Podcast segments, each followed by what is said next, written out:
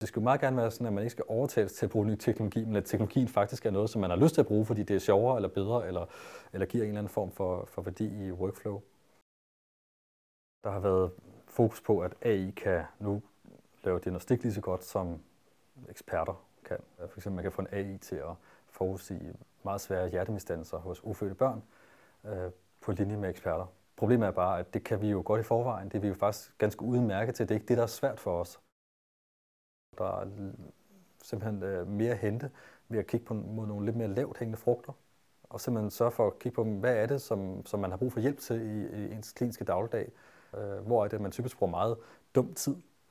Altså, hvis man vidste, hvor mange timer en jordemoder hun sidder og taster i sundhedsplatformen, når det er, at hun er født med en kvinde, jamen, så tænker man, var det ikke meget bedre, at hun var inde og tale med en bekymret gravid i stedet for. Og det er jo sådan nogle ting, man så kunne håbe, at måske man kunne få nogle systemer, der kunne automatisere nogle af de processer, så hun kunne bruge sin tid som menneske på noget, der er mere fornuftigt.